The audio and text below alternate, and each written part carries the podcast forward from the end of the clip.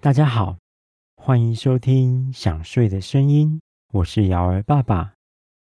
这个频道希望可以在大家夜深人静却又睡不着的时候，带来一个简单的童话改编故事，来陪伴大家入睡。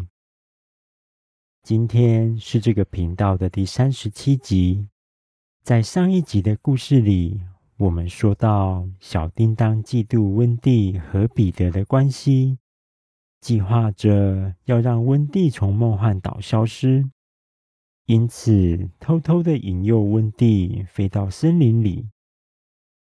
温蒂一路追着小叮当飞，但是因为小叮当的飞行速度太快。最后迷失在森林中，究竟小叮当的计划是否会成功呢？那么今天的故事就要开始喽。温蒂在空中追着小叮当的身影来到森林的附近，虽然他不断呼喊着希望小叮当能飞慢一点，但是小叮当完全不理会他。反而加快速度，离温蒂越来越远。只见小叮当发出来的光芒快速在森林里穿梭，化成一道美丽的金色线条。最后，那淡淡的金色光芒逐渐消失在森林的另一边。温蒂在一片昏暗的森林中独自飞行，四周都是密密麻麻的树丛。太阳的光芒透过树叶之间的缝隙投射在地上，让地面上的树影斑驳不均。微风吹动着树叶，发出沙沙的声响，也让地上的树影跟着晃动，摇曳不定。这种景象让温蒂感到更加不安。他不知道在这片森林的深处会遇到什么危险，只好盲目的跟着小叮当最后出现的方向继续飞行。小叮当这时候飞到一片宽广的草原，草原上散落着几株巨大而孤立的枯木。他在枯木丛中盘旋了几圈之后，选择其中一株枯木，飞进了它的树洞里。原来这些枯木全部都是空心的。小叮当沿着树干的空洞往下飞行，竟然飞到地底下，并进入一个巨大的地下洞穴中。原来这里就是彼得潘所说的地下之家，也是彼得跟迷失的男孩们所居住的地方。小叮当顺着洞窟里的小路往深处飞，终于在大厅里找到迷失的男孩们。这些男孩因为听到海盗们轰隆轰隆的炮火声，知道那一定是彼得潘回到梦幻岛了，所以海盗们纷纷开炮，想把他打下来。因此，男孩们都躲在地下之家，等待队长彼得的归来。迷失的男孩中有个孩子叫做路菲奥，他的身高比其他的男孩都更高，有着一头黑发，身上穿着从黑熊身上剥下来的毛皮。他是在彼得离开梦幻岛之后，负责对男孩们发号施令的副队长。路菲奥看到小叮当回来，迫不及待地问说：“小叮当。”怎么只有你回来？彼得呢？小叮当飞到男孩们面前，发出叮铃当啷的声音，非常努力的想告诉大家什么事情，但是男孩们却是一头雾水的。你看看我，我看看你，没有人知道小叮当在说什么，因为整座梦幻岛上只有彼得听得懂仙子的语言。小叮当无奈地摊了摊手，开始比手画脚地学起彼得命令男孩们时所做的动作。其中一个叫做卷毛的男孩站了出来，他是男孩中最调皮的一个。只要发生事情，彼得严肃又生气地问：“这件事是谁做的？”卷毛一定是第一个站出来承认。而且因为调皮的事情多到他自己都记不住。到后来，即使那件捣蛋的事情不是他做的，卷毛也会自动站出来。所以他一眼就看出小叮当模仿的动作，说着：“是彼得的命令，他要我们做某件事。”小叮当开心的点了点头。又模仿起一只大鸟在天空飞，接着又做出拿着弓箭对着天空射箭的动作。一个勇敢却很倒霉的男孩图特看出了小叮当的模仿，他大声地说：“我懂了，彼得命令我们拿弓箭把外面那只大鸟射下来。原来这就是小叮当那个危险的计划。”他骗男孩们说，正在外面飞的温蒂是一只大鸟，想利用迷失的男孩们将温蒂射下来，让温蒂永远消失在彼得身边。男孩们的个性单纯，根本就没想到这件事，他们只想完成彼得的命令，因为这样彼得就会称赞自己。于是，他们争先恐后的跑回房间寻找自己的弓箭跟弹弓。只有图特一个人直直的朝着通往地面的树洞跑去，因为他的手上正好就拿着弓箭。图特来到地面上，抬头望着天空，果然看到一只奇怪的大鸟朝着他的方向飞过来。那只大鸟看起来非常疲惫，而且还在轻声的哭泣着。小叮当很清楚那就是温蒂，却仍然对图特表示就是那只大鸟，并且不断发出叮铃当啷的声音，催促图特快点把它射下来。图特从来不怀疑彼得的命令。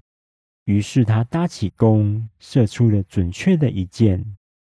当其他人正从地下之家拿弓箭跑到地上时，图特的箭已经直直射中了温蒂。失去意识的温蒂飘呀飘的落到了地面。图特开心地摆出胜利者的姿势，大喊着：“我射中了，是我射中的。”彼得回来一定会夸奖我的。小叮当看见自己的计划成功了，在男孩们的头顶上说了一声“傻瓜”之后，就飞到树丛里躲了起来。男孩们跑到温蒂身边，仔细地打量这只奇怪的大鸟。当大家都发现眼前被箭射中的并不是大鸟时，所有人都说不出话来，树林里陷入了可怕的寂静。路飞奥率先开口说：“这不是一只鸟，看起来是一位女孩。”卷毛伤心地摔坐在地上，接着说：“彼得说过，他会帮我们找一个妈妈来说故事给我们听，该不会就是这位女孩吧？”图特听完，手上的弓箭因为太过惊讶而松了手，掉到地上。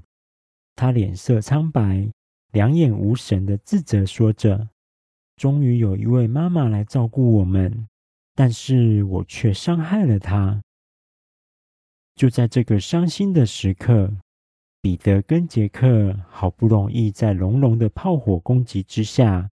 一左一右的拉住了差一点就要掉到树林里的皮诺丘。杰克松了一口气，放下紧张的心情，对皮诺丘说：“没事了，皮诺丘，我抓住你了。”彼得露出开心的表情，说着：“太好了，我又完成了一个困难的任务。现在让我们贴着地面飞行。”树林可以阻挡海盗的视线，让我们不会被发现。跟着我，地下之家就在前面。男孩们肯定很高兴，我带了一位妈妈回来。不久后，他们飞到枯木丛旁的草原上。彼得看到迷失的男孩们都在地面上，兴高采烈地欢呼着，像是在跟男孩们和整个梦幻岛宣告：彼得潘回来了。男孩们听到彼得的欢呼声，知道他们做错了事。必定会受到彼得的惩罚，纷纷害怕地哭泣起来。他们赶紧围成一圈，站在温蒂身旁，希望彼得不要发现他已经倒在地上。彼得来到男孩们面前，开心的宣告说：“欢呼吧，你们的队长回来了！还有一个好消息，男孩们，我终于帮你们找到了一位妈妈。”男孩们面面相觑，没有人露出高兴的表情回应彼得。他们彼此更加靠近，似乎想把每个缝隙都遮起来，不让彼得发现温蒂就在他们身后。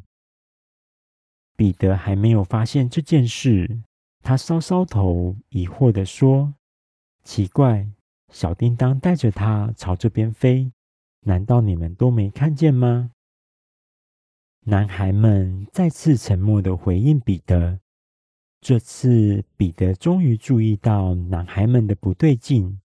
他有点生气地质问男孩们说：“你们为什么都不说话？看起来好像有什么事情瞒着我。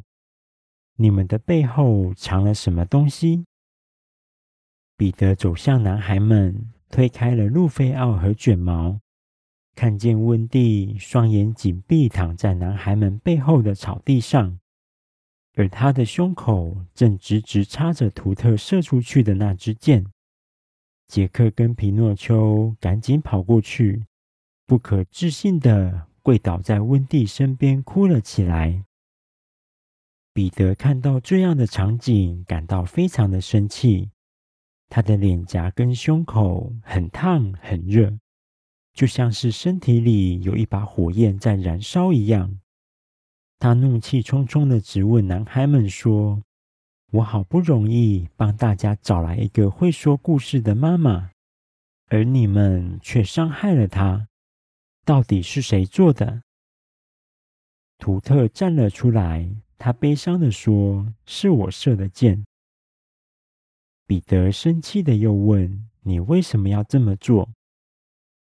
图特回答说：“小叮当说是你的命令，要我们把外面那只大鸟射下来，所以我服从了你的命令，拿弓箭伤害了它。”彼得听完后，露出了男孩们从来没见过的严肃表情，来到枯木群的附近，找到了因为计划成功，正在开心跳着舞的小叮当。彼得质问他为什么要这样对待温蒂。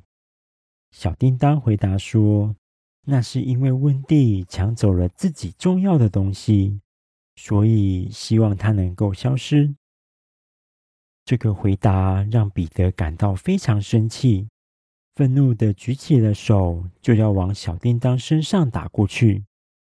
就在大家屏气凝神，连呼吸都不敢发出声音的时候，彼得的背后传来了一个微弱的声音，说着：“不要。”尽管声音非常微弱，但因为当时的环境非常安静，所以大家都听得很清楚。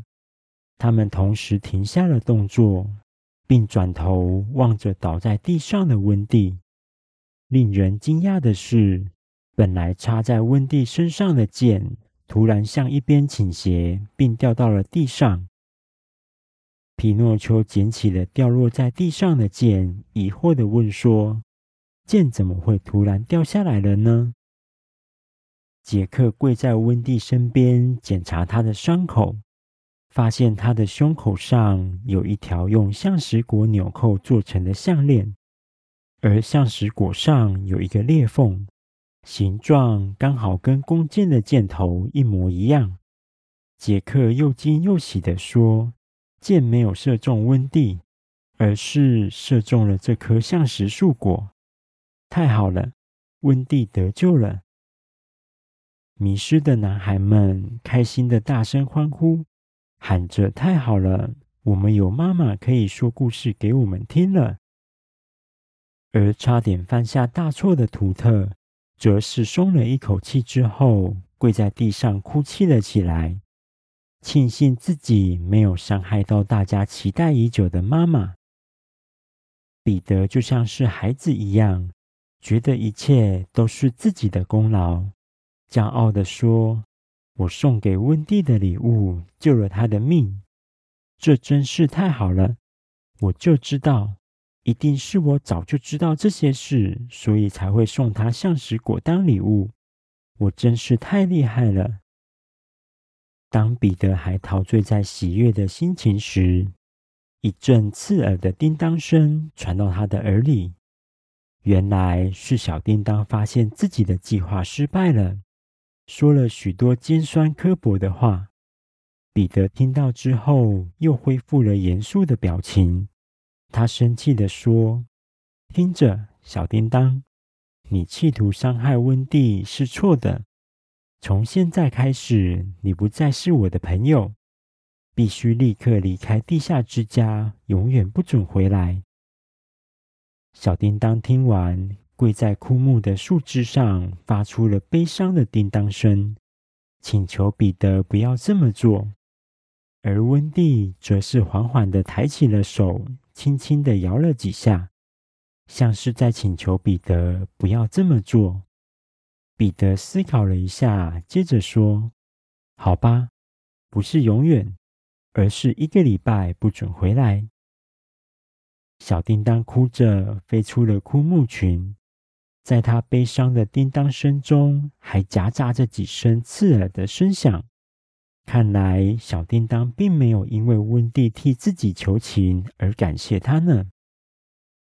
温蒂虽然没有被箭射中，但因为受到了非常大的惊吓，再加上整晚都没有休息，一直在飞行，导致他的身体非常疲累与虚弱。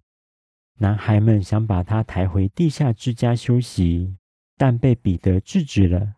他说：“不行，我们不能随便碰女孩子，太没有礼貌了。”路费奥说：“可是我们不能把她丢在草原上呀，晚上太冷了，她一直躺在那里会感冒的。”小卷毛也附和着说。而且到了晚上，草原会有狼群出没，这样太危险了。彼得思考了一下，突然想到好办法，大喊一声，说着：“对了，我们可以在它周围盖一栋小木屋。”好了，第三十七集的故事在这里告一个段落。温蒂的身体因为疲惫和惊吓的关系，还非常的虚弱。男孩们没有办法将他带回地下之家，所以决定在草原上盖一间小木屋让他休息。究竟他们会如何搭建小木屋呢？我们在下一集的故事中见喽！大家听到这里有想睡觉的感觉了吗？赶快把被子盖好，调整一个舒服的姿势，准备入睡喽！我是瑶儿爸爸。大家晚安。